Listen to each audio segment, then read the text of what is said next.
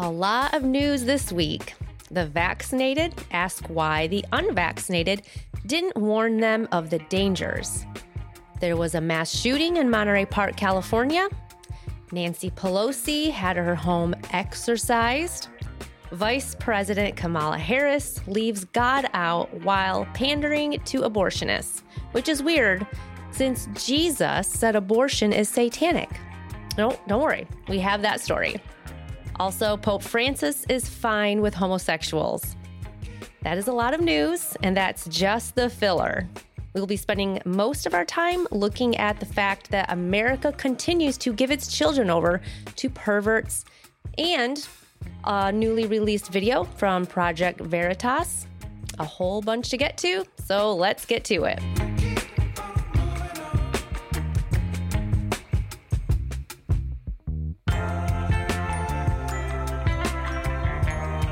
Welcome in. This is Religionless Christianity, and we are so grateful that you're here with us.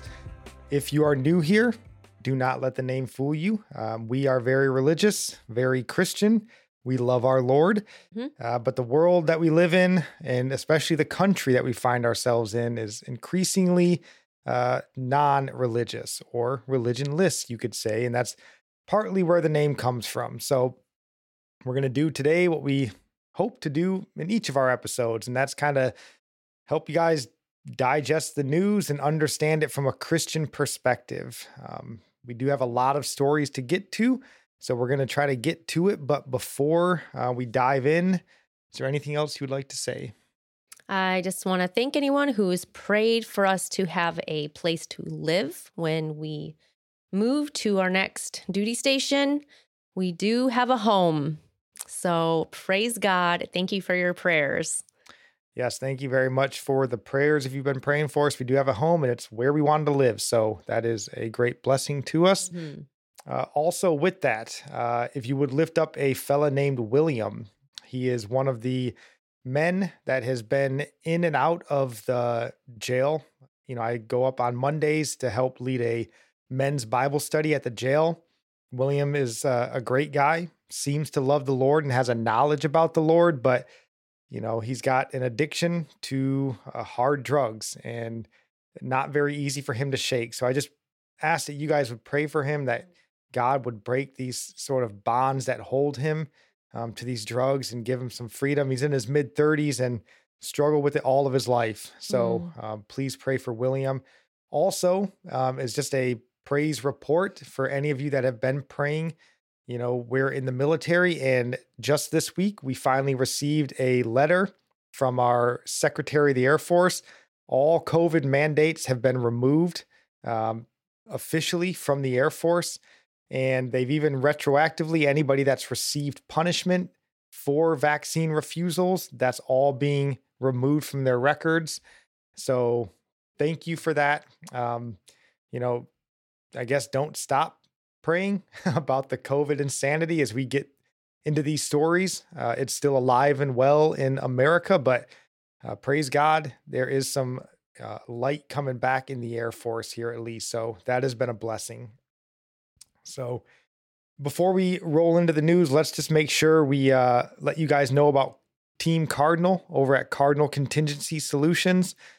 You guys know how much we like them and how much we encourage all of you to give them a call, reach out to them, especially those of you who may be frontline, um, you know, first first line or frontline responders, first line responders. Either one of those sounds weird to me, but you know who you are: police, firefighters, paramedics, all that sort of stuff.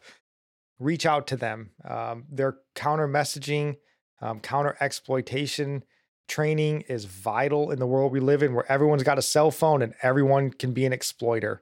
You know, it's very important to stay on your game and be trained up for that. But then also if you're missionaries, um, you know, you're going overseas into potentially dangerous lands, reach out to them. You know, they prepare the the most trained uh, military members in the armed forces on how to handle situations in foreign countries and keep themselves out of trouble and they can pass that knowledge on to you and be a great value. I think Also, we are proud members of the Christian podcast community. We have roughly to 50 to 60 podcasters on there. We're actually bringing a new one on potentially this week. So we'll see how that goes.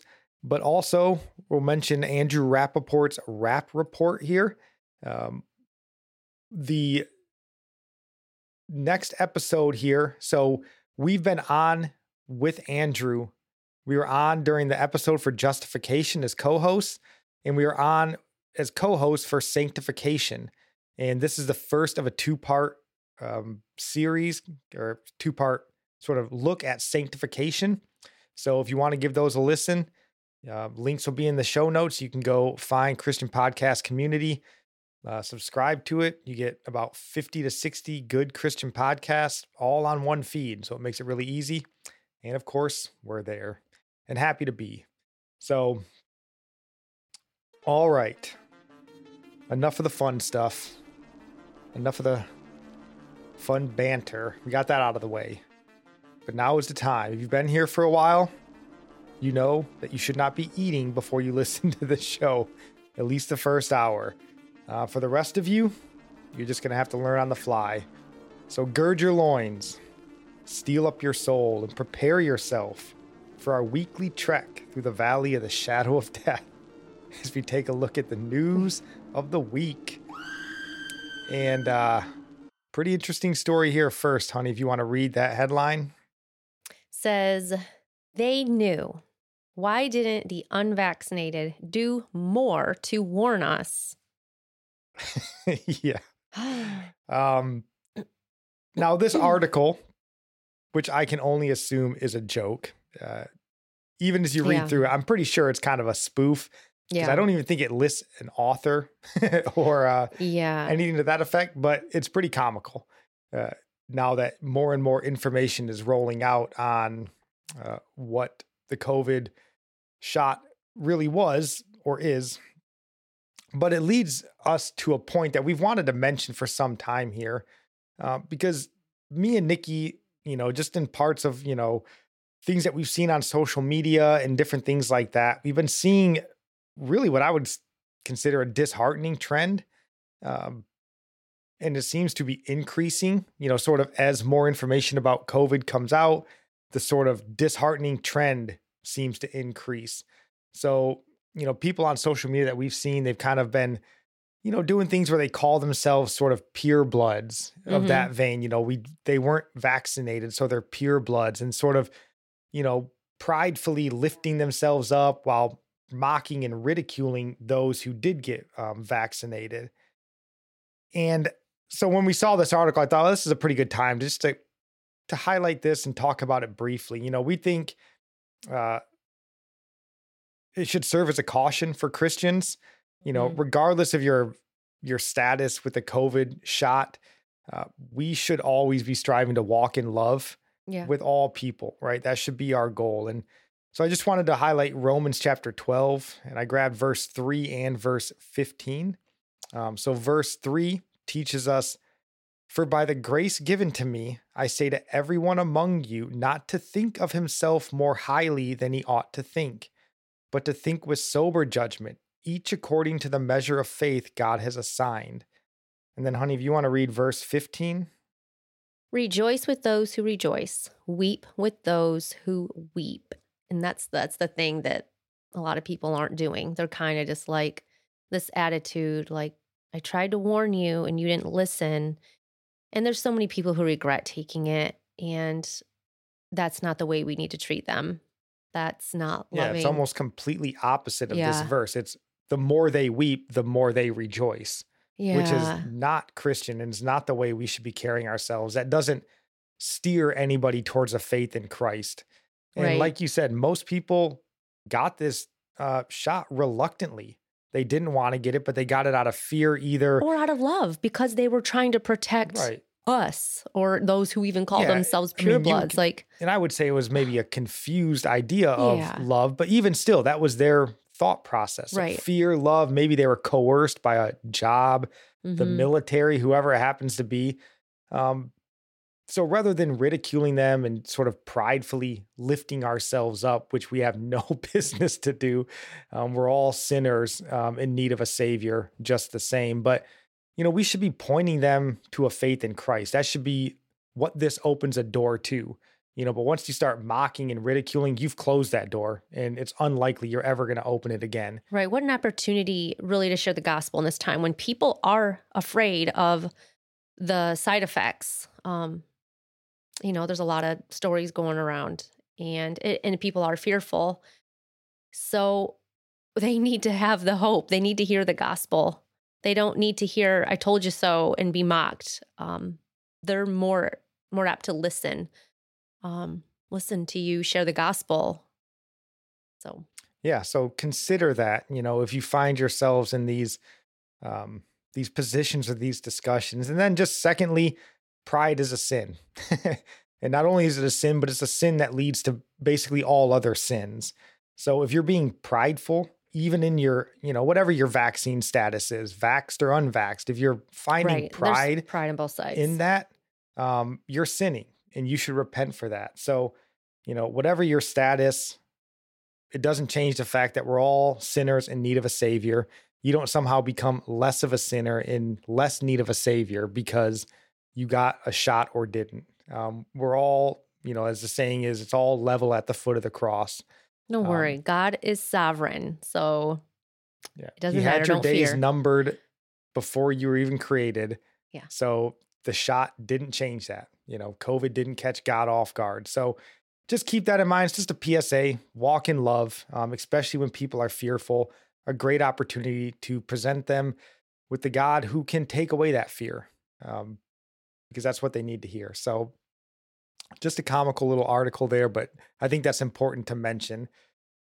So also this week, um, there was, as Nikki mentioned, a mass shooting in Monterey Park, California. Uh, it looks like the shooter was this fella named uh, what is it? Huu Can Tran? Something like that. Uh, he killed ten, I think injured ten. Uh, may have been some more that came out after I had these articles pulled. Um, and then I think he ultimately took his own life. So, uh, I wanted to sort of, uh, a, well, I guess in the vein of the mass shooting, I'll touch on this first. You know, depending on the stats that you see or you know, the websites you go to, you know, it looks like mass shootings they say are going up in our country. You know, what they determine a mass shooting and all that sort of stuff. You know, you can do your own research and come to your own conclusions. Um, but either way, I think we can all sort of see that violence in general is going up. Mhm. Hatred is growing in this country. Violence is just a byproduct of hatred most of the time. And that's going up all around the country. So I wanted to attach this second story here um, to this story about the mass shooting. And if you want to just read this headline, honey. Pennsylvania woman sentenced to life for deliberately helping girlfriend starve her young daughters to death. Most horrific case I've ever experienced. Yeah. So we're not going to read Mm. any of this article to you. um, I don't want to. And you can read it at your own caution. It's uh, sad. It's horrifying. I couldn't even read through all of it myself. Uh, you know, years ago, I had some desire. You know, I thought maybe being a paramedic would be a cool job. Um, but then as I started thinking about it, you know, death doesn't really bother me all that much. Um, you know, that sort of stuff. But children, I couldn't deal with seeing children abused. Like if I were to walk into a situation like this with these two women or something and see a child that's near death or severely abused, like this article explains, because they weren't just starved, they were severely abused. I don't know that I would have the self control uh, to not sin in my retaliation against people like this. Woman, man, it wouldn't really make a difference. So I was like, paramedic is not a great. Uh, praise God for paramedics that I can know. just somehow do the job without letting the emotions override them. Because I'm not sure I would be strong enough. Um, but I thought these were two interesting stories to sort of tie together here because as we've discussed numerous times on this show, and I'm sure we will discuss numerous times in the future, you know, we are slipping away quickly as a nation of faith.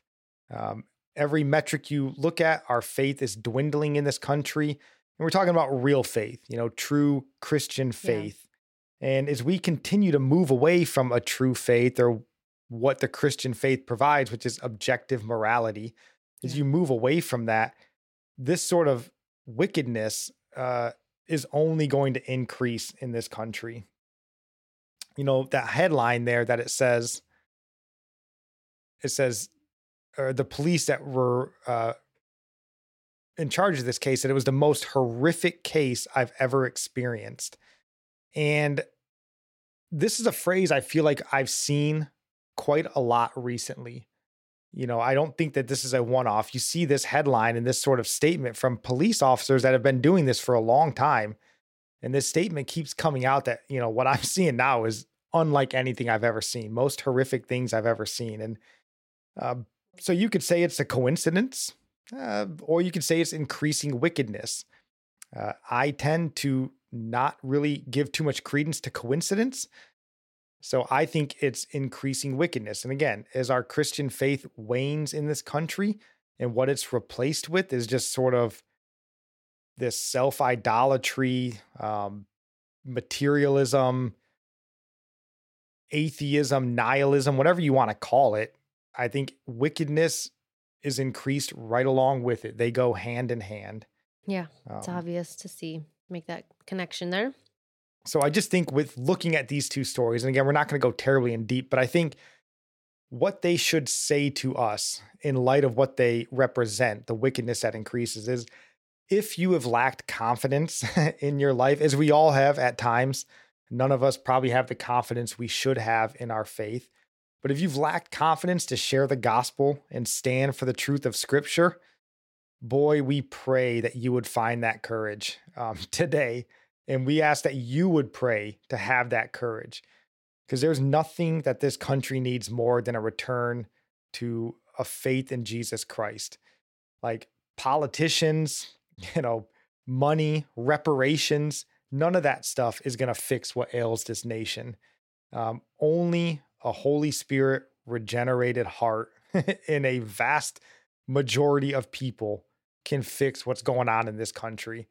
You know, if we can give people more in their tax returns, we can stuff yeah. another smartphone in their face and new shows on Netflix. None of it solves what's happening in this country. Only the Holy Spirit moving in our hearts uh, and on this nation is going to fix it. So, boy, yeah. if you've been hesitant in the past to just wear your faith, you know, loud and proud, I would encourage you to do so because people need to hear it. Um, I know. You just hear this, even just one story. I'm just like, Jesus, please come back.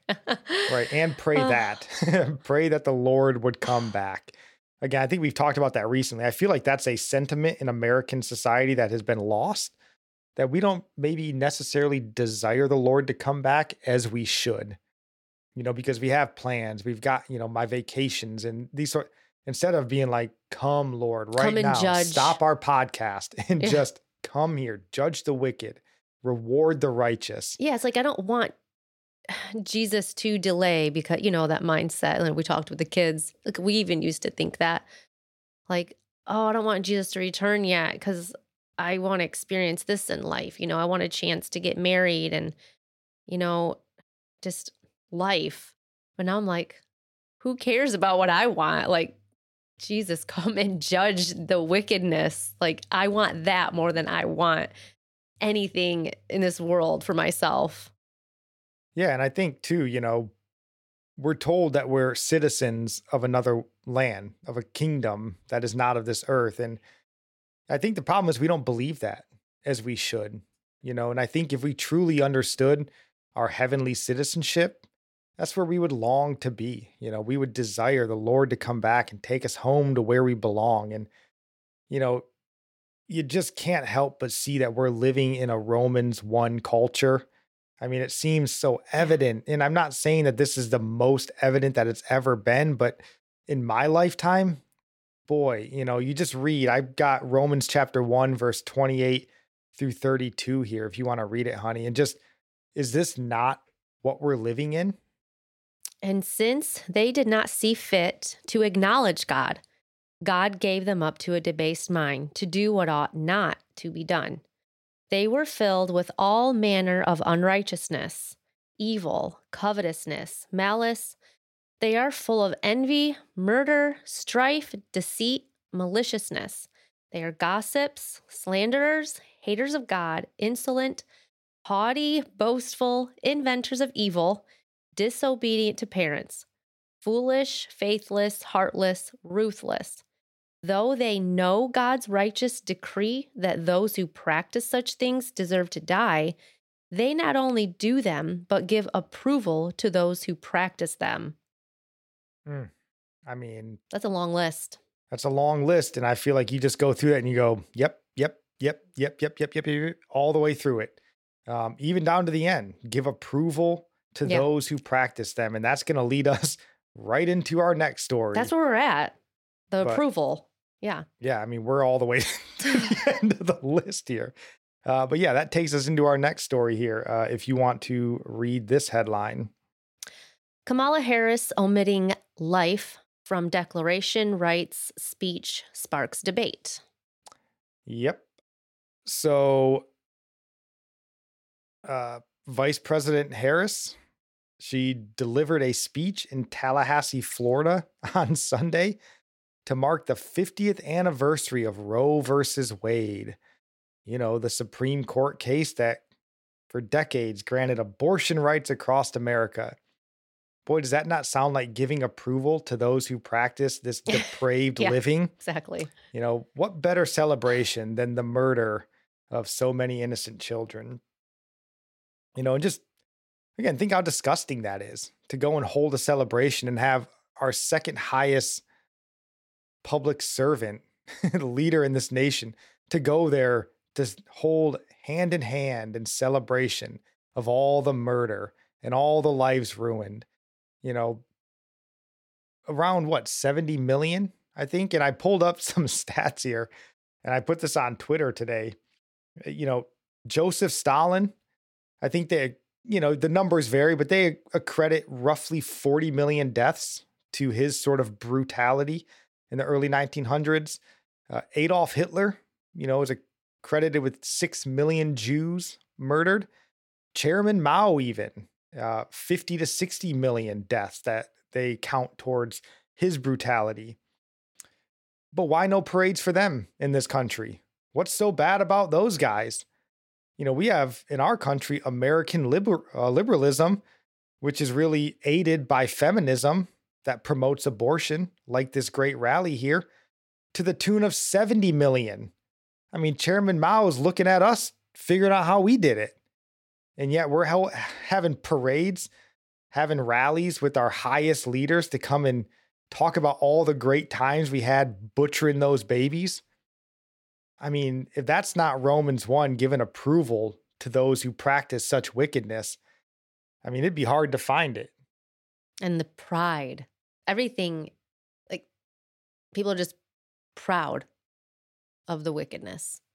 Yeah, like think how insane it would be if the Senate majority leader went to a rally talking about the great works of Joseph Stalin and Chairman Mao and how great they were for the world. You'd go, Are you nuts? These people were barbarians, murderers. Well, neither one of them accounts for as many deaths and lives probably ruined as our abortion industry just in this country. And yeah. these same people go and promote abortion all around the world, right? I mean, it's lunacy. But that's not the worst part of it, right? Uh, well, that is the worst part. It doesn't get worse than that. But another bad part, just to add on top of it. During the speech, uh, Vice President Harris said, America is a promise. It is a promise of freedom and liberty, not for some, but for all. A promise we made in the Declaration of Independence that we are each endowed with the right to liberty in the pursuit of happiness, Harris said. These rights were not bestowed upon us, They belong to us as Americans. Boy, isn't that uplifting to have a real constitutional scholar reach back into the annals of American history and tell us what the founding was like. It's just uplifting. But two very important words uh, she chose to leave out of her speech here. And those happen to be life, as in the promise of life, liberty in the pursuit of happiness. We weren't just promised liberty in the pursuit of happiness, but also life. And uh, also that we were endowed by our creator. We weren't just generically endowed, we were endowed by a creator. Um, so those were both left out. Yeah. So at a rally of abortion advocates, our vice president chose to leave out the words life and creator. Why would she choose to leave those words out? Hmm. And I would say it's because you can't make satanic Democrat Party values line up with the founding of this nation. They simply do not mix. So you have to twist and distort, remove, and alter in order to fit modern Democrat Party values in with the historical values that founded this nation. Uh, just insane that somebody would go there and leave those out. Yeah, Does that's she- really crazy. Yeah. Does she not know that her boss is a proud, active Catholic that even preaches at Baptist churches on Sunday mornings? what would he say to such a thing? Surely President Biden would have words to say about her leaving out life and creator. Of course, he wouldn't, because he feels just the same, right? But it's insane because the founding of this nation was explicitly built on Christian principles and on a Christian understanding of life and our relation to the Creator. So, what you would do in that case is you would purposefully leave out that which would prick the conscience the idea of life and a creator. You leave those out because you don't want people to wake up. So, we have a president now um, and a vice president that will rewrite the Declaration and the Constitution just on the fly in real time to appease those whose, you could say, bloodlust for Moloch worship must be satiated um, if you really hope to garner their votes. And that's what they're doing here. We want the pro abortion vote. Think about that. What's your political platform? Well, we're really going for the Moloch worshippers. Uh, that's first and foremost. Then we're going to grab the race baiters. Uh, that's going to be the second underpinning. Uh, and then we'll get people that don't even belong here. we'll make that a nice solid core. And then all the people that want to gender transition your children and pervert them sexually. The four pillars of modern liberalism. Um, and that's why we say it's satanic. And that's why we're living in Romans 1, folks, because they will purposefully uphold and promote that which is so debased and depraved. This is why people don't want people like me. I don't want to watch or read the news. It is so depressing, so evil. Like, you know, you go through your, your opening, gird your loins. I'm like, I am the one probably who hates it the most. Cause I'm like, I just want to, sh- I just shake my head. I'm like, I'm just speechless on so much of this. I'm just like, what is there to say? Like, everybody's thinking it. I know. I I just- will be your guys as David. The news is Goliath. and everyone should be rightfully afraid of going to fight Goliath. But maybe the Lord has given me, no, he hasn't, because it riles me up just as well. But I think it's important.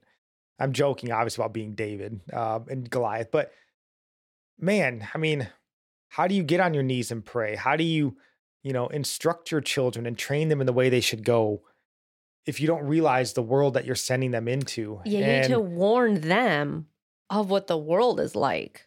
Well, You these people to. are professional propagandists. You know, when they the news is going to spin it and they're going to spend millions of dollars to tell you why this is great and this is freedom and this is true liberty and happiness and abortion is health care and all this sort of nonsense. And if someone's not there to go, oh yeah, cool, yeah, well, let's look in the Bible. What does the Bible say about this? Oh, it says that, you know, God knit you together in your mother's womb. So then why is it your right to murder that child in the womb? Uh, are you God? Of course not, right? So it is disgusting. Um, but I think it's important to realize the world we're going into, which is why we tell you not to watch the news. Just listen to our podcast and then go love your children, you know, splash around in the, the ocean, ski down a mountain, and have fun. And then just come back here on Saturday, get caught up, and uh, go back to living a good life. It is different. Like, this is the generation where we need to be the helicopter parents. We have so much more to be aware of to protect them from. Like it's harder. It is harder in our generation to raise kids because we didn't have, me and Spencer didn't have social media growing up. Like we didn't, we weren't fed propaganda like it's going on today. And this is like number one reason homeschool your kids I don't know. Yeah. I can't I can't say it enough. It's just no, that's why we say homeschooling is the revolution. Not just to homeschool your kids. I think it fixes so much in our culture if you homeschool. You get your, you know, your wife out of the workforce. Let her raise children the way God designed her to. That way, if half this, you know, country isn't working, prices are going to come down. You know, you're going to be able to train your children in the way they should go, following scripture you're going to shield them from so much of the propaganda and the perversion that's out there in the world. I mean, that's the way that you're going to build up the next generation. Um, build the family back up. Yeah, like that's... you don't win a war when all your troops are being decimated and you just continue to plow ahead and fight. No, a strategic retreat is valuable. You pull your troops back, you gather yourselves together, you reconvene, make a plan, and then you press forward again. You don't just sit out there and get butchered in the field and go, you never surrender. Yeah, you do. Tactical surrender makes a lot of sense. And right now, tactically surrendering, pulling your kids well, out. Right. Because you're, it's a spiritual battle, really. So they're not ready for the world. They're not ready for what the world's throwing at them. Most adults don't know how to handle it. And no, I I believe humans are not designed to be able to handle what's thrown at us every day. And I think social media is specifically designed for that purpose to overwhelm us. That's why so many are depressed. Yes. Yeah, so depressed, so angry all the time because we aren't made to just soak in the world's problems every day. It's too much right. for us. Um, yeah. You know, this isn't the 1940s where you pulled open your local newspaper and read a couple articles about, oh, they're building a new pool downtown. Isn't that something? No, you open the news now and it's mass shooting here, kids being perverted there. Oh, there's UFOs now, and it's just you know, a war on our minds. Nuclear war, and you're like, why get out of bed? You know, so I do think it's too much. But just a quick mention here to Romans 13. I want to tie in with looking at this because these people that are in the positions of authority, um, the vice president Harris's, the president Biden's, and these people, and you've whatever, you can go onto the other side of the aisle. We've said forever the Republican Party stinks, the Democrat Party satanic. That's the world we live in right now. But they're not the avengers who carry out God's wrath on the wrongdoers. They these people are the ones who capitulate to the wrongdoers. They look to curry favor with the wrongdoers. In many instances, they're the wrongdoers themselves. You know, so how do you handle proper submission to governments that are run by the wrongdoers that are capitulating to the wrongdoers.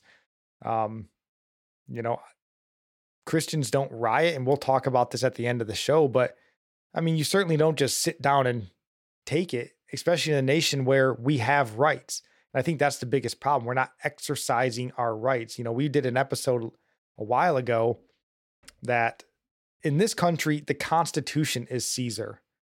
It's not an elected official. An elected official is subject to the Constitution just the same as we are.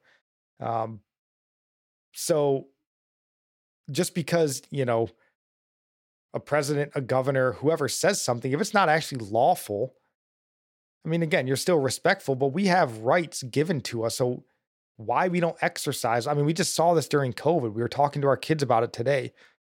no church in this country needed to shut down. Not a single church in this country needed to shut down. And if they didn't, they weren't violating Romans 13. They have a religious freedom right given to them by the Constitution, not a politician. So they didn't need to shut their doors, and yet they just capitulated to the wrongdoers. Oh, the most righteous thing I can do is let a wrongdoer, an evil person, tell me how to operate my, you know, faith-based organization. It's lunacy. Um, so, you know, I would say not to say that we're not supposed to listen to our rulers and our leaders and they're still put over us and all of that sort of stuff, but only insofar as they actually adhere to the rules that we're all supposed to be governed by. Like they don't just come in and wholesale flush the Constitution and our rights go away. We, I think we need to remember that we're citizens of this country that adheres to the Constitution before we're just subjects of some, you know, noble class that gets to rule over us and we have no say. That's not the country we live in. And thankfully we don't, but we just need to wake up to that fact. So, um, and then also, because Nikki mentioned it in the uh, the opener here, just in case you thought we were off base in our discussion about Moloch worship, the Satanic Democrat Party, um, that is not true. Jesus Jesus, we have the article. Jesus called abortion satanic. Uh, boldly proclaimed it this week that abortion was satanic. Well, at least the actor who plays Jesus on The Chosen, Jonathan Roumie, I believe is his name. He was at the uh, counter, I guess, rally, the March for Life rally, and he boldly proclaimed that abortion is satanic. And I'm glad he did. Glad that he spoke out about it, had the spine to actually speak about it.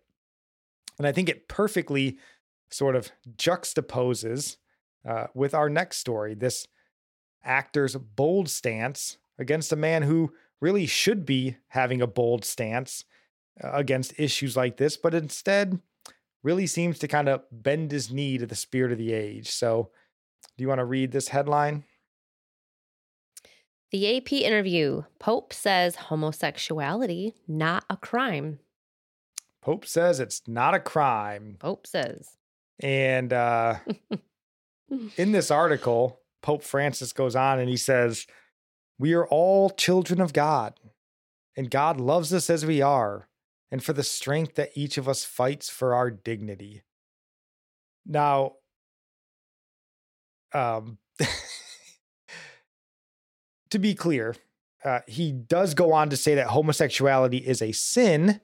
He makes that point, but sadly, I believe that this is just it's more evidence, I think, of what we could con- consider supposed like Christian or even Catholic leaders are these men without the spine to actually stand for the truth. And I think that's what this is evidence in. You know, because he makes the claim homosexuality is not a sin. God loves you just as you are. Never mind that just as you are, God's going to send you to hell unless you're found in Christ. And if Christ calls you and you're found in Christ, you're going to leave those sinful lifestyles behind. I don't see that spoken of um, very eloquently in this article, but you know, C.S. Lewis, I guess years ago, he wrote a book called The Abolition of Man. And in there, he describes, there's a quote in there where he describes men without chests, is a very famous line from C.S. Lewis. And he's really in there kind of highlighting that he saw society was creating men without heart, basically. That was kind of his point with men without chest. And I feel like we can see that in our modern religion, that it's creating men without spines. And I feel like that's what we're seeing with Pope Francis here. And, you know, not just him, but all of our spiritual leaders. Almost all. Yeah. Yeah. I mean, not obviously there's yeah. going to be outliers. And, you know, we'd love to hear if you got a strong pastor, spiritual leader that's making these stands. We'd love to hear about them. Um, we asked for you know, sermon recommendations all the time. If you have one, please let us know. Leave it in the comments or, you know, find us on social media. We'd love to hear from you guys on that stuff. But, you know, we've done articles on here about Hillsong's leadership. You know, that's the biggest church in the world, I think, Hillsong, as far as overall reach and stuff. Uh, we've talked about the Southern Baptist Convention's leadership. And where are any of them really projecting strength? You know, where are any of these leaders projecting like a strong adherence to God's commands? You don't see it. At least we don't. Instead, what you seem to see is them kind of projecting weakness. They're really capitulating to the spirit of the age. You know, and I think the problem with that is when these leaders, you know, capitulate, that sort of breeds weaker subordinates um, who then go on to lead mm-hmm. weaker flocks. Yep. And then you look around and you wonder why we're in the situation we're in in this nation. It's because spiritual leaders have lost their backbone. And we don't see that in scripture. We see the founders of our faith have incredible strength to yeah. stand for the truth of God's word, whether people are rejoicing over them, whether they're, you know, cursing at them, beating them, whatever it was. Yeah. The truth is what they stood for. And I just think we need to recommit ourselves to that, to following in Christ's footsteps. And I mean, you can do all of that while still loving people, being compassionate towards people, and still be, you know, staunchly making no room for sin and rebellion against God. Because I think you could have answered this question, I think, like Pope, and I'll give him a little bit of grace that I wasn't sitting there under the AP's, you know, lights and cameras and being questioned or questioned like that. But, you know, you could answer a question like, hey, should homosexuality be a crime? And you say, well, listen, first and foremost, homosexuality is a sin, and it's a sin that will separate you from God for a, eternity. It is a crime against God. It's breaking God's law. Right. So, and you could go that path and then say all of that up front and say, but with that being said, you know, as far as a nation and its laws and punishing people simply on their sexual preference, no, I don't think it should be a crime.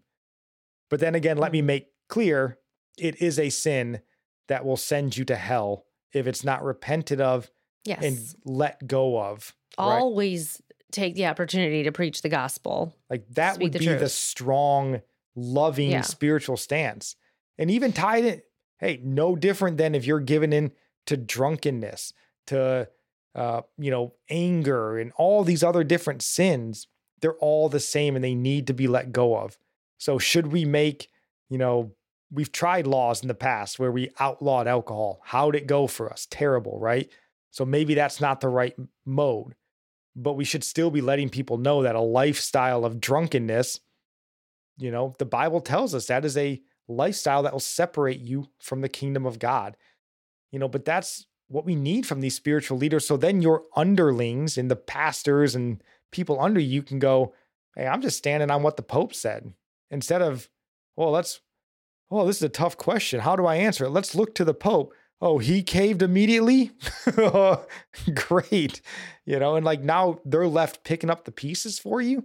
I just think it's shameful. And I think just for us, you know, until we have leaders that have a spine, until we have men with chests again, you need to start being the the person with a spine.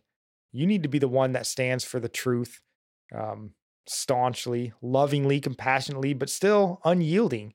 You know, when these questions come up, wherever it's at, you make the pitch that, man, this is a sin and it separates you from God. Now, you want to talk about laws? Let's talk about laws, but let's make clear first yeah. that this is a sin that needs to be repented of and not a lifestyle that's just acceptable um, because it's 2023. Like, time doesn't change. You know, God's word, it is unchangeable.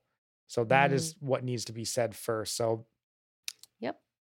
Yeah, I think, you know, you either need to be a person who the Bible is your standard, or you're going to be a person that really has no standards. And then you just, whatever the cultural whims are, you know, you try to kind of Christianize it, but it's always weak and half hearted and doesn't really have any teeth. So, uh, let 2023 be the year that spiritual leaders regained a spine for all things They had uh, men who regrew their heart.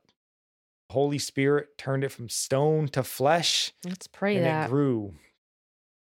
So, before we move on to our last two news stories here, I do want to get in one more plug here that I think is vital and something we touched on earlier. Coming up here in March, there is the Homegrown Generation uh, online family expo. It's kind of a, you know, online conference. They're going to have a dozen or so speakers talking about all things homeschool. You know, it's being led by one of the Christian podcast communities podcast, the Schoolhouse Rocked podcast.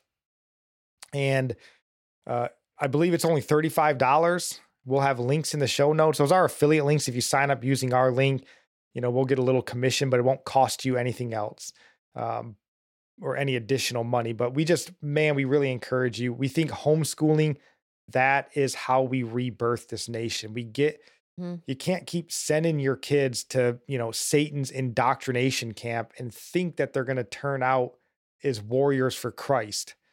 You're just, you're fighting an uphill battle. It's time for a tactical retreat, regather our troops, catch Yeah. our breath, refirm up our foundation, and then we can send our children back out into the world.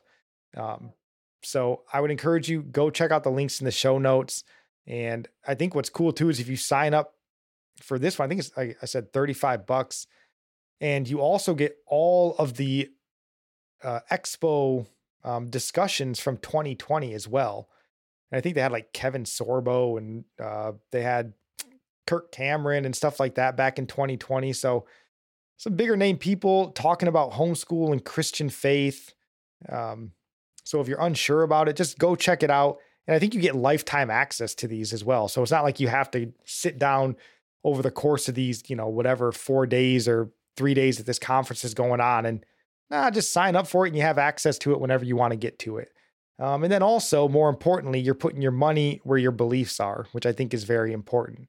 Supporting people that are actually getting out in the world and trying to affect that change, I think is very important. You know, again, you can't keep sending all your money to Netflix and Disney and then going, why is everyone getting socially contagioned into a, you know, sexually immoral lifestyle? Well, because you're giving all your money to them. Give your money, you know, plant that seed in something that's going to grow good fruit. So that's all we have to say about that. But all right, we do have two more stories here to get to on our news before we roll into our Bible topic. And do you want to just read this first headline, honey? DoD schools push Marxist indoctrination. Woke social engineering, teachers say. Hmm. And in this article, again, all the articles, everything will be linked. You guys can go find those. Uh, it states, according to the teachers, in, uh, in recent years, the DoD EA, which I think is like education activity, uh, has changed through its hiring, classroom curriculum, and library book selection. As a result, the teacher stated they, they were interviewing a teacher or one or two teachers, I think. Yeah. But the teacher stated that left leaning politics have become overt in the school system. So even in DoD schools, and it goes on in there to say there were things all over the hallways Black Lives Matter, putting up political posters, things like that, dealing with the LGBTQ uh, plus kind of narratives, transgender narratives, and all those kinds of things. He says that in all honesty, don't have any, don't necessarily have a place around minor children. And blatantly, they were doing this with no backlash or repercussions, the teacher said. So these are DOD schools. Um, do you want to read this next headline? We're kind of lumping these stories together the same as we did um, earlier with the wickedness increasing. Left wing drama teacher at Georgia High School charged with sexual exploitation of children. Yes, just piling on here. So, in this article, um, it says a liberal bisexual drama teacher at a Georgia high school was charged last week with two counts of sexual exploitation of children. In addition to sexual exploitation of children, uh, this teacher's name was something Dendy, has reportedly been charged with three counts of computer pornography, three counts of improper contact by a teacher, and identity fraud using identity information of a minor over whom he exercised custodial authority. Man, those are two pretty awful stories. I just don't know. Like, just looking back, like, Kobe had a teacher. Um, yeah, on base, elementary school. I don't know if it was like fourth grade. Um, he was gay, openly gay. He had his rainbow bracelet he wore. You know, we talked with Kobe about it, and he was a nice teacher. And just thank God, yeah, he's he's like a good teacher. I guess I don't know. I've never heard of anything crazy happening, but now looking back, and I'm like, man, like I regret not taking a stand then, like knowing what we know now and right just saying no not sending my kid to a school. You know it sounds harsh but it's like they're openly they're open about being i mean it's evil let's just say it. It is, they're and even just about a it, simple unashamed. wearing a bracelet is Yeah, the pride. intended to tell people who you are. you're at an elementary school for one and you're you're Well, teaching the kids that and it's this is also normal important to and- realize that this stuff didn't just happen or start happening in 2023. So they've probably been doing this at some level. I mean, forever, right? This isn't, and it's not even necessarily confined just to um, the LGBTQ community. You know, people are perverts, you know, and so, but it just seems to be increasing, and we see more and more of this coming out. So it is something we should have recognized and.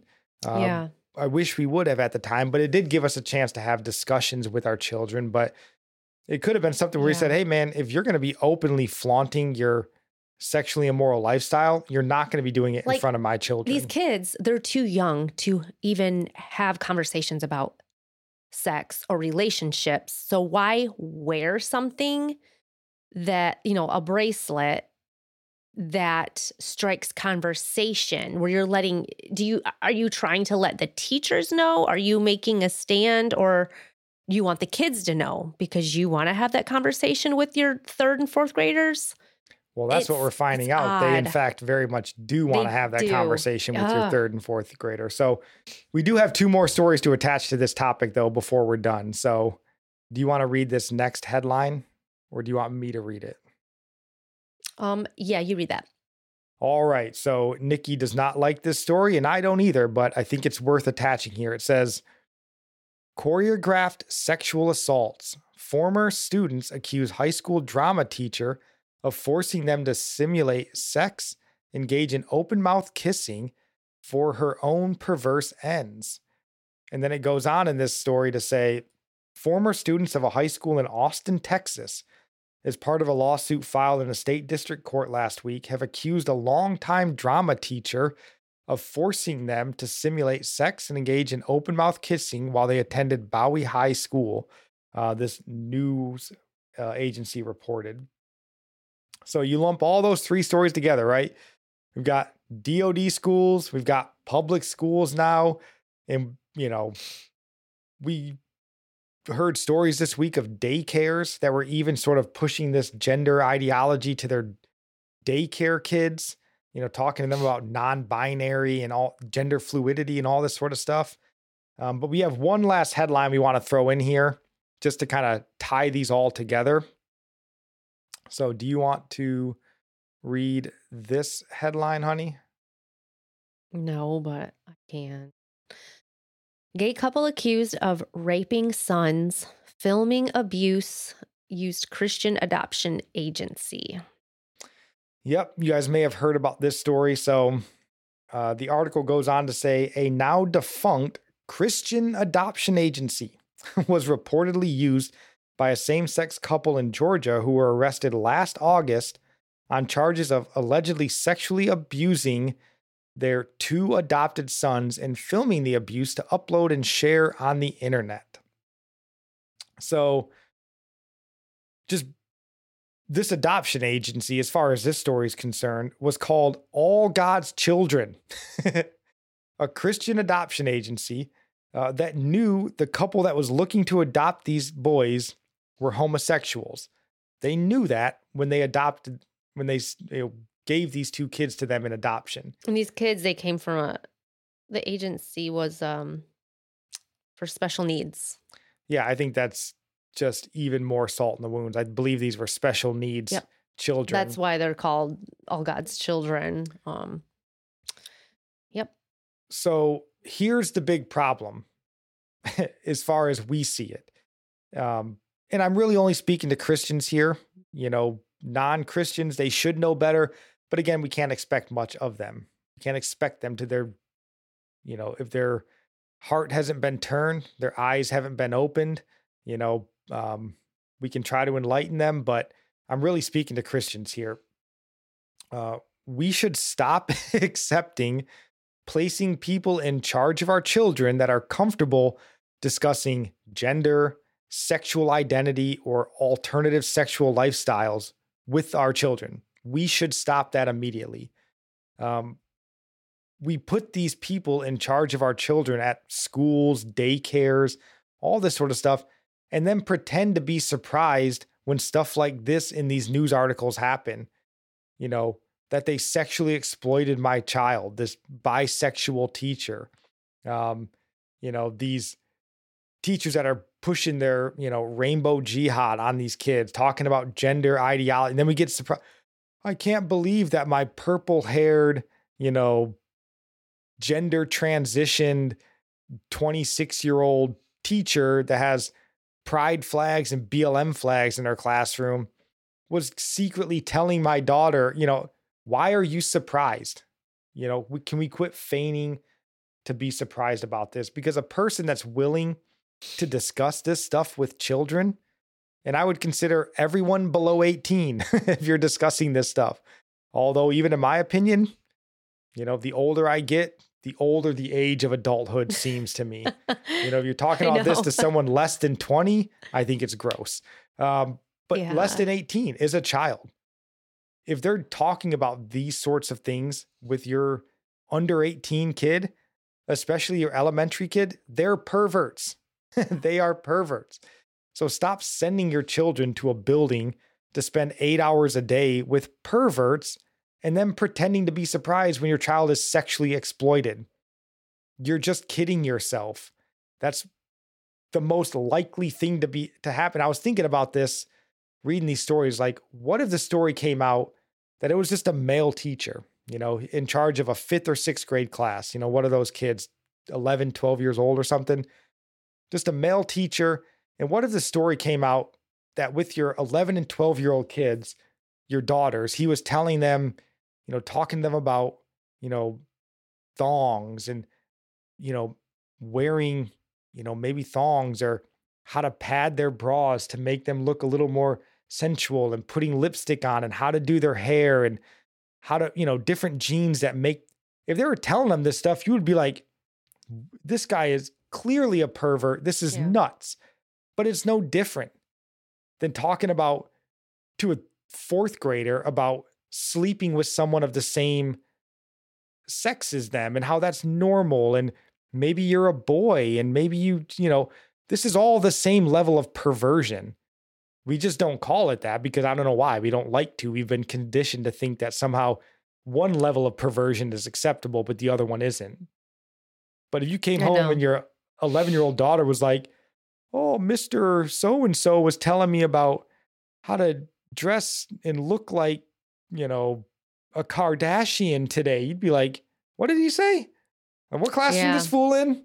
Yeah. Like you'd be upset, but instead you take them to drop them off at school with the purple haired, you know, butch gender transition pride flag promoting teacher. And you're like, I hope she's good at math. I know, right? Like, no, man, get your kid home. Love them enough to protect them. Why do we put, you know, this education above morality? Like, why do we care about worldly things more than spiritual concerning our children? I can't understand it.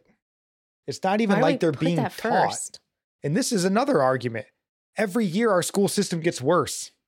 our kids aren't learning great in public school. So, what's the fear of bringing them home? They're not Yeah. going to be perverted and they may still not be educated great in arithmetic. Well, they're not being educated great in arithmetic now and they're being perverted. So what's the loss there? Um, it just, it's crazy. But I think this same thing goes, you know, attaching this adoption agency story here. You know, you send these children off, God's children, as they called them, you send them off to live with people who are identifying themselves to you as given over to sexual perversion. Again, you're a Christian agency, so you would recognize homosexuality as a sexual perversion and a sinful lifestyle. And they're identifying themselves to you that way. So, if that's the case, again, you should not be surprised when that perversion extends itself to the children that you're putting in their care. Like they've already explained, I'm given over to sexual perversion. And then you go, but I didn't think he'd go that far with it. Why? They're already explaining it to you. It's like what they're openly admitting to. Like, don't assume that's the extent. It's like there's more that they're holding back and not speaking on. Everybody has secrets. Everybody has things they're not willing to bring out in the open. So if it's that far, it's further. Right. And again, we're speaking to Christians. Um, and it doesn't mean also that a heterosexual couple wouldn't give over and exploit a child like this. They do. Of course they do. They're sinners. But like, if they are identifying themselves to you as given over to a perversion, that should be a red flag. Like, if someone came up to me and said, Hey, man, I really struggle with, I don't know, gambling on football. I just can't stop gambling. And then they came and went, Man, I bet on the basketball game last night and lost a bunch. And you went, What? You bet on basketball? I thought you only bet on football. No, dude, he's a gambler. That's what they do, right? Like, you wouldn't be that shocked. So, but why are we feigning to be shocked here? It just, it's crazy. Um, you can't be shocked when people who identify by sexual immorality give over to greater immorality. Um, and I would say in this case, You're with this, consenting. You're just consenting. They're letting you know. And you're like, okay, here's my child. right, and much the same as we saw churches close their door when the government told them to, these Christian adoption agencies are capitulating to the government who demands, no, you can't look at any of that stuff. You just give them to the people because we tell you to give them to them. And you're like, okay, good enough. Does that keep our doors open? People just You don't know? like to draw attention to themselves in that way for some reason. Yeah. They don't want to be there. the person to rock the boat or be called names. You know, Yeah, it's without a spine, right? Men without a spine. If you had a spine, you'd take a stand. And this has nothing to do with the fact that, and we would agree with the adoption systems in this country need to be fixed. Um, same goes for the foster care system. Those desperately need to be fixed in this country. Uh, I think we might have even mentioned on here before. Nikki and I called and we were reaching out to be live in foster parents. There's a community close to us where you move into the homes that they provide and they just bring foster kids to you um, a lot at a time. And we well, because they want to keep the siblings together. That's why. Right. So you may have, you know, three, four at a time, like cycling through. And we called, but they wouldn't even allow us to do it because we have too many of our own children. So, like, things like that can be fixed. You know, like we're volunteering. Hey, we want to help these foster kids. Nah, you can't. They always have signs out like Yeah, they're they need desperately more needing people, people to live in there. And then when we call, they go, nah, red tape. Sorry, bureaucracy says you can't. So things need to be fixed. Of course they do. Um, but that doesn't alleviate us from using some Christian discernment, some of that Holy Spirit discernment, and not placing people around predators, you know, that doesn't stop us from doing that. So again, this kind of ties back into uh, having a spine, you know, us as family members with our children being like, I'm not going to send my kid to a school with somebody who's openly promoting a sinful lifestyle, like Mhm. blatantly in my face. of course, we're all sinners, but when it's your identity and it's right out in my face, I'm not Mhm. going to do that. I'm not going to send children to go live with people who are identifying by a sexual perversion. Um, and if other non Christian adoption agencies want to do that, that's their prerogative. But I'm claiming to be a Christian adoption. What's the point of being Christian adoption agencies if you don't stand on Christian values? Is it just a marketing ploy? Yeah, what's I the mean, point? what's the You're point sending these kids off to live with the devil. You're doing nothing helpful at all. It doesn't make any sense. But we have one last story to touch on here in our news section. Um, and it was just released this week by Project Veritas, as Nikki mentioned.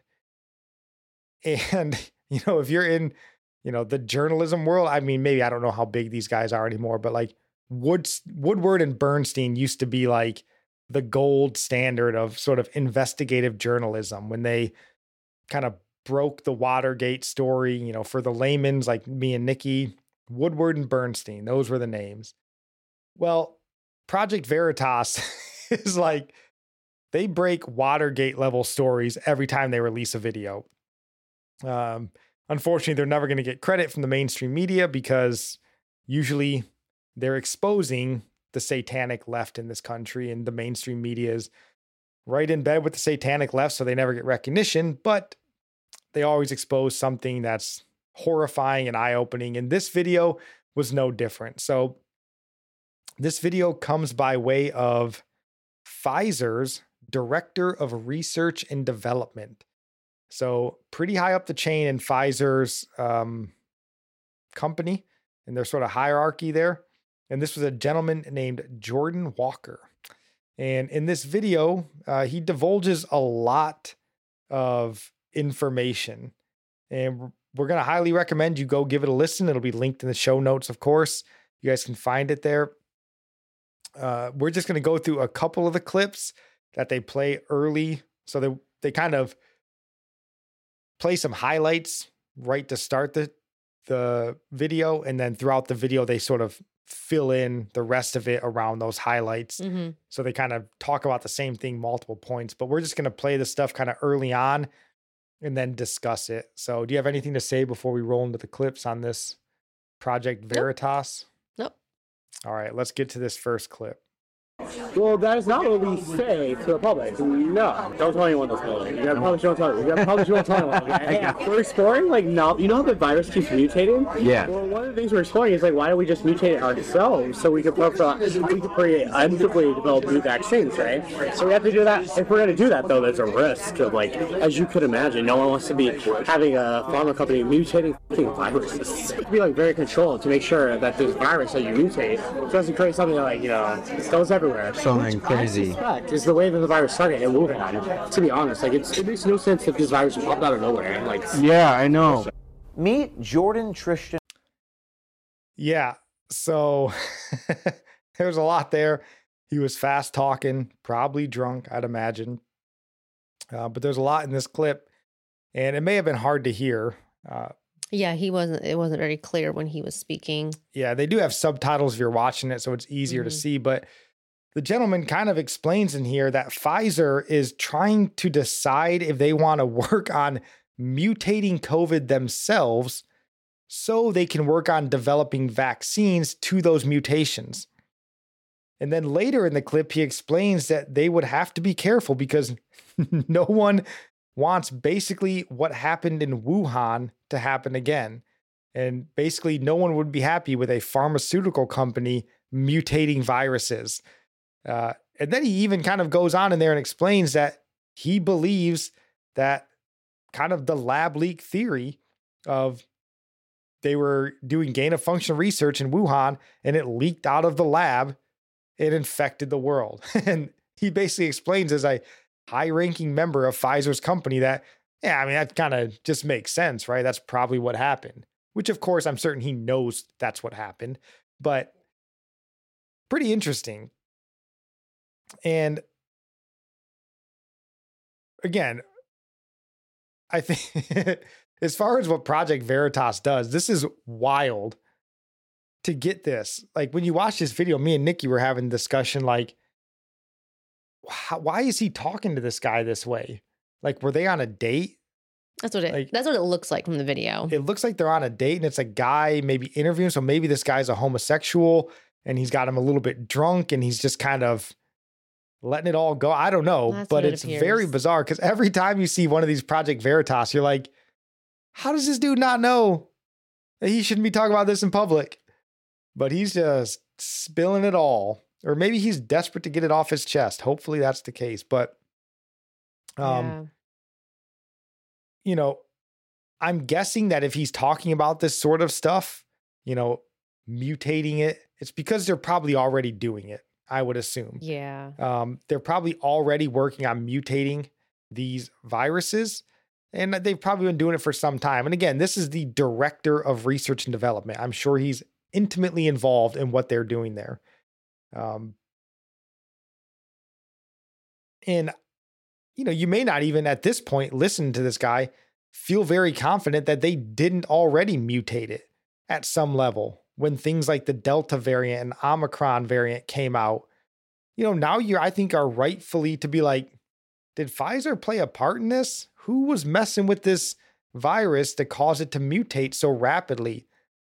I think it's a valid question at this point um, when all this stuff started coming out.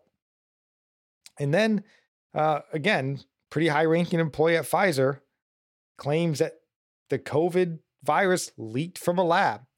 so that's pretty interesting considering basically every politician in our country and around the world, Pfizer, all these corporations have been basically telling us that's nonsense since the very inception of COVID. But he's basically proven to you that, eh, you know, what we've been telling you guys all this time is just a lie, right? We've just been all for show, propaganda purposes. And this really goes back to something Nikki and I have told you guys from the very beginning of our podcast. If these politicians are talking to you, you have to assume they're lying to you. Yeah. If the mainstream media is telling you something, you have to assume it's a lie until you can do your own research. And this gentleman, I think, makes a perfect point of that. I mean, COVID had to have leaked from a lab. Uh, Why weren't you saying that a year and a half ago? You couldn't have done a press conference and put everybody at ease or, you know, started getting some real questions answered? No, no, no. We had a narrative, don't you know? oh yeah. Yeah. We figured. I mean, Well, of course. no. we all knew, but it's a whole different level when you know it. And then when someone comes out and goes, yeah, it's confirmed. You we know, were just you're like, conspiracy theorists. just but now silly we're old not. conspiracy theorists. So uh, we do have this next clip here. So let's play this one. Planning at Pfizer. It sounds like gain of function to me. I don't know. It's a little bit different. I think it's different. It's like there's. It's definitely not gain of function. With Sounds like it is. I mean, it's okay. no, no, no, no, no. No, directed evolution is very different. Well, you're not supposed to do gain of function research with the viruses. Like, Yeah. they recommend not. But you do like these like selected directional mutations to try to see if you can make more potent. yeah. So there, there is research ongoing about that. I don't know how that's gonna work. There might not be any more outbreaks because like Jesus Christ. Like, why would there not be more outbreaks? Why would he say there better not be anymore? Like, if they're doing that, creating more viruses, mutating it, then You would assume there would be. I Yeah, don't but know. so in case you kind of missed that in there uh, as well, uh, this Jordan Walker fella gets asked if Pfizer's doing gain of function research, uh, which again would make sense if he just got done telling you we're trying to mutate this virus. Then I guess that's a logical next question. Um, but he sort of, I think, skillfully, like a politician, you could say, he claims that it's not gain of function. But I think what he says is even more scary. He says it's not gain of function, but rather directed evolution. That's the claim he makes. Um, and then he talks about like structural changes that are already ongoing from Pfizer. So again, he kind of claims early that ah, we're thinking about mutating this virus. And then he presses him on this next question. He goes, Well, no, we're not doing gain of function. We're doing directed evolution. Then he says, and it's already ongoing. Okay, so you guys are currently doing it. That's what you just said, right? And think how alarming that is to hear from one of these guys say, well, no, what me and my coworkers are doing is we're directing evolution. We're steering the future of the human race. Like these people think they're gods. Yeah. They think they're gods. And oh, But they're man. gods that don't care about anybody, unlike our God, who does care. No, like It's- they've just seen, and again, he highlights in here the virus probably leaked from a lab because they were doing gain of function research. So he's doing gain of function research on this same virus and doesn't seem to make the connection about, well, it leaked once and ravaged the world. Um, maybe it'd be dangerous if we did the same thing but mutated it stronger, you know. Um, maybe that wouldn't be a good idea. But he kind of makes the point that they're doing this work in preparation to create vaccines for these future mutations. Really, they want to get out in- front of it, which is all of what gain of function research is. Isn't this what they do for the flu vaccine? In a There's new strains of the flu every year, but then they have a vaccine for the. well, I think what they do with the flu vaccine, and I could be mistaken, but I think they sort of are looking at, I think, don't they use like pigs? Like what sort of flu vi- virus and stuff is going around? And then they try to make a vaccine based off of what's already out there. I don't think that they're mutating it to see. They could be. I don't know. But what he's saying is quite literally what, as far as my layman's brain understands, gain of function is, is we're trying to mutate this virus to see if we can have it gain a function, right? Jump from animal to human or something like that, in hopes that if we see it gain this function, we can come up with a solution to it before it gets out in nature. Then why create it? Because their hope is that, and again, this is people who think they're God. They go, well, it's going to happen anyways. Is that what they're? Is that what he's saying? He's like, it's going to mutate, so we're going to make it mutate now and have the vaccine because it's going to do it naturally on its own, regardless if we do this or not. that's his sort of i guess good guy explanation of it is oh we're just trying to get ahead, get ahead of it you know we just want to you know don't mutate it just in case it does we're already prepared. But it's for a it virus, right? yes Like a virus, I thought wasn't. I thought I don't know. I hear so many theories about what a virus is. So, I don't know. Well it definitely gives know. you pause when you're like boy i wonder how many of these diseases going around were just man-made created you know uh it definitely gives you pause when you hear people talk this way I mean, but you stop and you think about all that God is restraining, all the plans of wicked men that don't happen, that should, except Yeah, God. Think about all the times when people are like, well, how could God allow a child to die of this, that, or the other? And really, you're like, probably was man made, given to him, right? Like, how many of these diseases and things, come, cancers and stuff, come from, you know, the radiation that we just produced in our products, the cigarettes that man made and gave to everybody and told was healthy, and, you know, the psoriasis of the liver because of the booze we give to people, and like, all this sort of stuff, and we're shaking our fist at God all the while we're producing the death we're complaining about. Instead, God's like, I, "What are you guys? What are you doing down there?" I mean, I, obviously same- God's not oh saying what are you doing down there, but you get my point, right? So, one last clip here from the uh the venerable gentleman Jordan Walker. See what this last clip is. Revolving door for all government officials. It's pretty good for the industry, to be honest. Yeah. It's bad for everyone else in America. Why is it bad for everybody else? Because if the regulators who have to approve our drugs know that once they stop being regulated, they want to go work for the company, they're not going to be as hard for the company. They were doing their job. Yeah, that was an eye-opening clip, I think. Uh, because in this short little clip, Jordan essentially sums up how we've gotten into the mess with these vaccines and really why it continues to progress the way that it does in this nation. You know, he talks in there basically that these government officials are in bed with big pharma And you could very easily extend that into big tech. We've seen that with the Twitter files, the military industrial complex, which he, in fact, even makes that very connection in this video. You know, kind of government officials just greenlighting whatever these billion dollar corporations want because they know that they're going to get these nice paying jobs once they leave their government positions. Like the very people that are supposed to be there as our safeguards have just given those safeguards away for the hope of a bigger payday once they leave their job. Like this is fascism.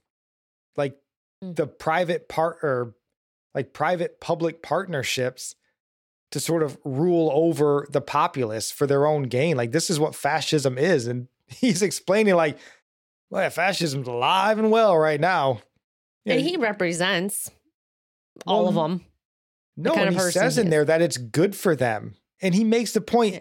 "Well, it's bad for everybody else, but it's good for us. And the guy says, Well, why is it bad for everyone else? And he's like, I mean, I think he's paraphrasing, but he says, Well, because all the people that are supposed to be like reviewing us for, you know, our again, these safeguards, they don't really look at them that harshly because they want their jobs when they leave the government. That should have everybody in Congress, in the FBI, the DOJ, alarms should be going off. But you would have to assume how much of them are waiting for their own, you know, golden parachute when they leave their job. And this is just sad because you know people aren't going to hear about this. Uh, or they do. They just sweep it under the rug. It's like stuff comes out, the truth comes out, and nothing's done. What do Well, and that's do? why, I mean, things better be done. And, you know, fortunately, there's at least one politician in this world that seems to have a spine.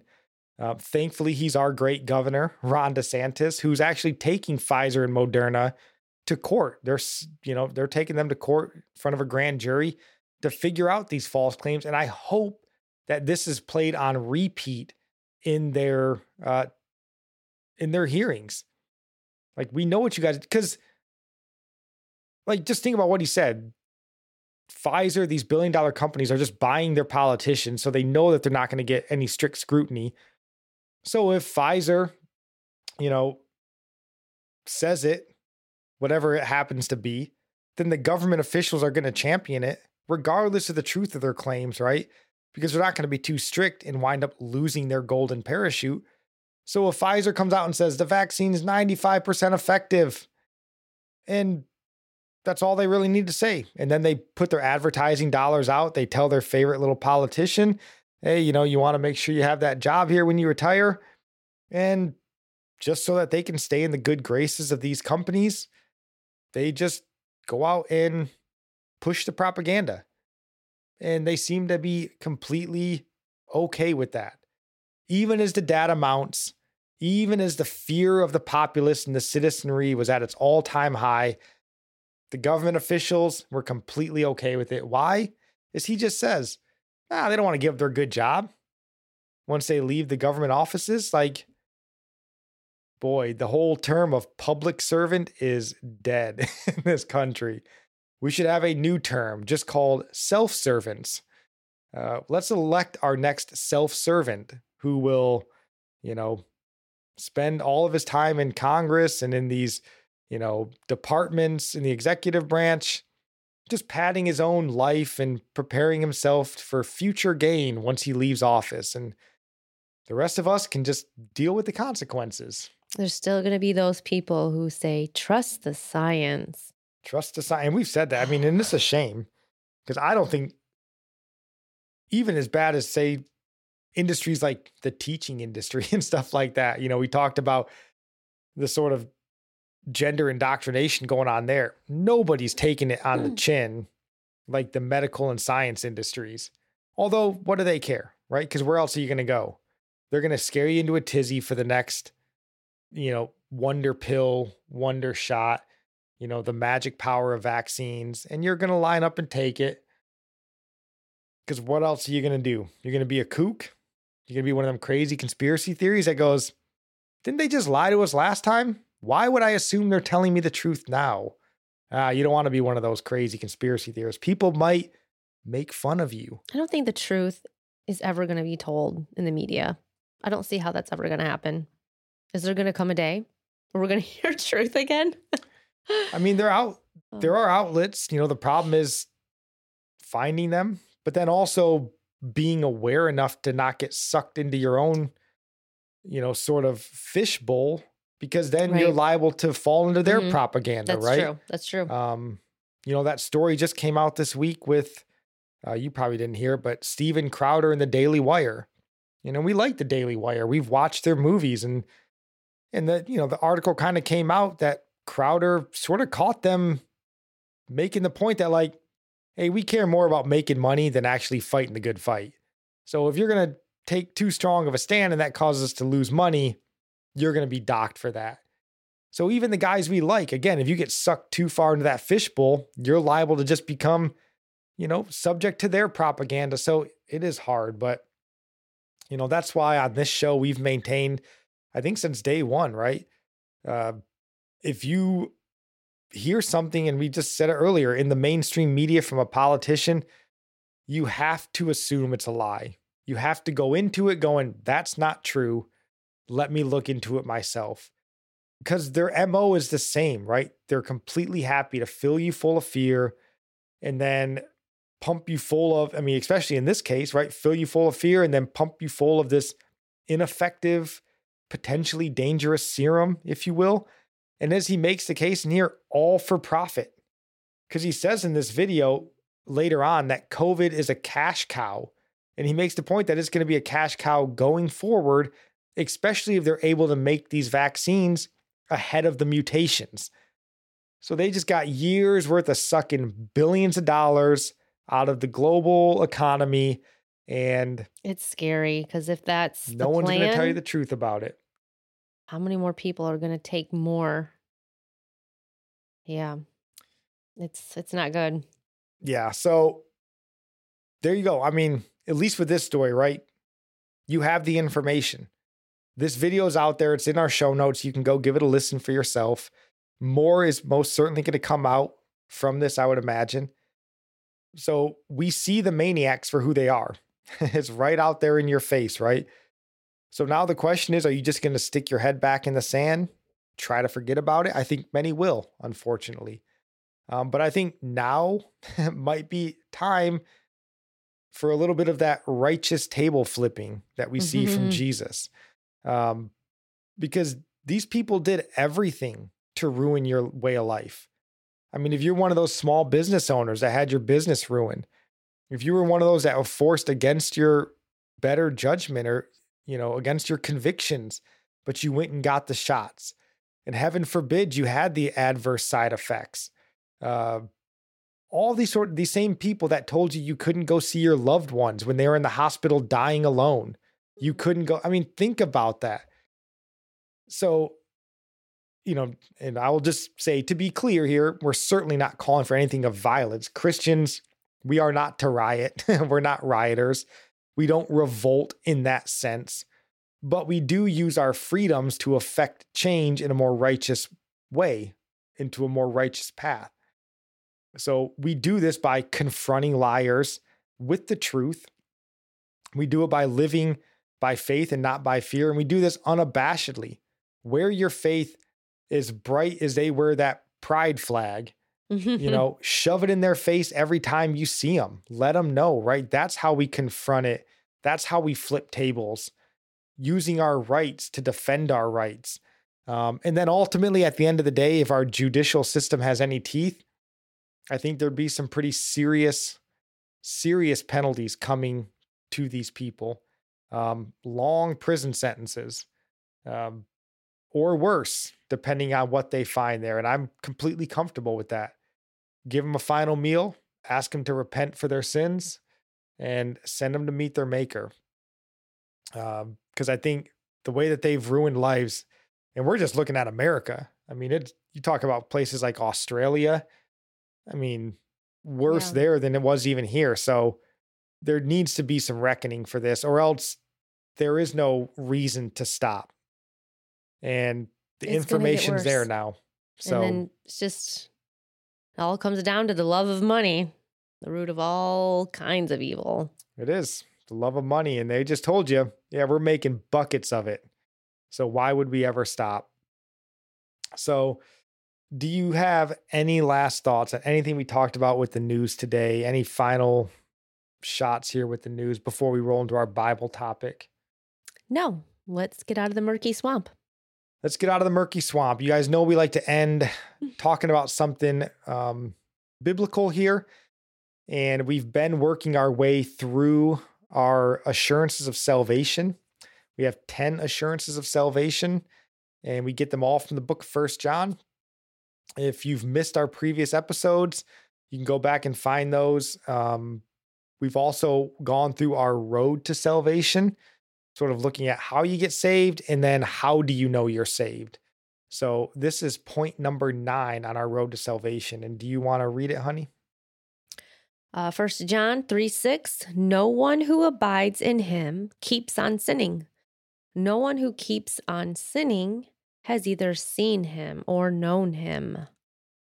Yeah, this right here, this just speaks against the false gospel called once saved, always saved, or what Bonhoeffer calls cheap grace. And this is why we're going over First John.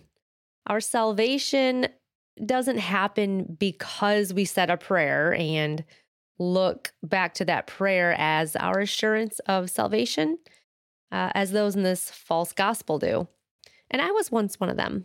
My assurance was held in my prayer.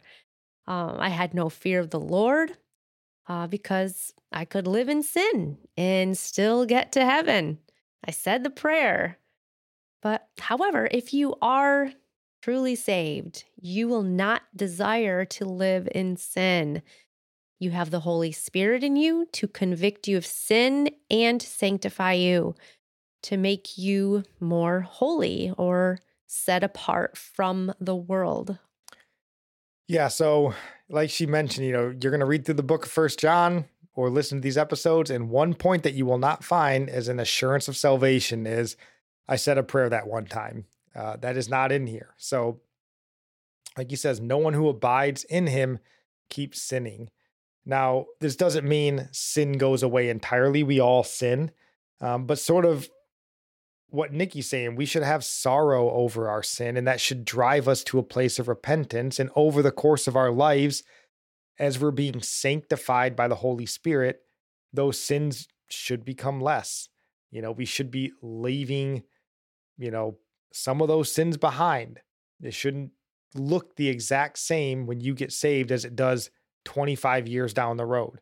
You should be seeing some spiritual progression, some sanctification taking place. Um, so that's one of our assurances, right? You should not love your sin and you shouldn't make excuses for it. Right. Um, and neither should you make sin a lifestyle. You know, we deal with this so much in the jail when we talk to these guys that, you know, it's great you say you love Jesus, you know, but we keep seeing you in here for the same thing. You've been in and out of jail for 30 years. Like, where is the spiritual growth, man? We got to start seeing it, or we should start being concerned. Again, not judging an eternal soul, but we're looking at the fruit and saying, brother, you ain't seen any growth in 10 years. So what are we doing here? Um, Yeah, You don't make want to lie people. Like you just they need to hear the gospel again. Um you can't just assume it's wrong to assume they're saved if you don't see fruit. There's nothing wrong with thinking they might not be. Um so you know, it's loving to share the gospel with them again and um I feel like I was like that. I mean, for years I um I think I just felt like I was I was secure and I wasn't. So Yeah. I yeah, I'm I'm thankful that God put people in my life that pointed me to the scriptures and made me um rethink uh my salvation and what it was grounded in. Yeah, I mean, I grew up in a Christian home my entire life from the time I was born. But looking back at my life, I don't think I was a Christian until my mid 20s. I mean, when I look back at my lifestyle and my regret and hatred for sin and really started on the road of sanctification, it's hard for me to justify that really before my mid 20s I was even saved. Um but this is a problem and I think a huge problem in our church today.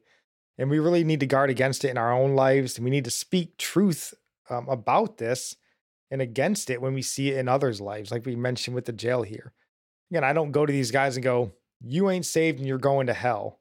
But it's like, "Hey man, you need to look at yourself you need to look at these sins and really consider is, you know, if Christ died to break the power of sin in our life, if you're not overcoming sin, you ought to consider that.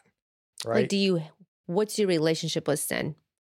Um, I know I just saw like a, a post about that today. Um, and it was about your relationship with Jesus, and he says, "No, what's your relationship with sin?" And that's really, um, that's what changes. Uh, you don't love it, enjoy it like you used to. Um, like I said, the Holy Spirit will convict you, and you won't be able to your flesh always enjoys but you will not enjoy it fully without sorrow um over your sin. So that's a question to ask. What's Yeah. the relationship with your sin? Um do you still sin? Do you love it or do you hate it when you do it and you regret it? Yeah, I think that's a good question because I think a lot of people they've really decided to kind of just maintain their sins.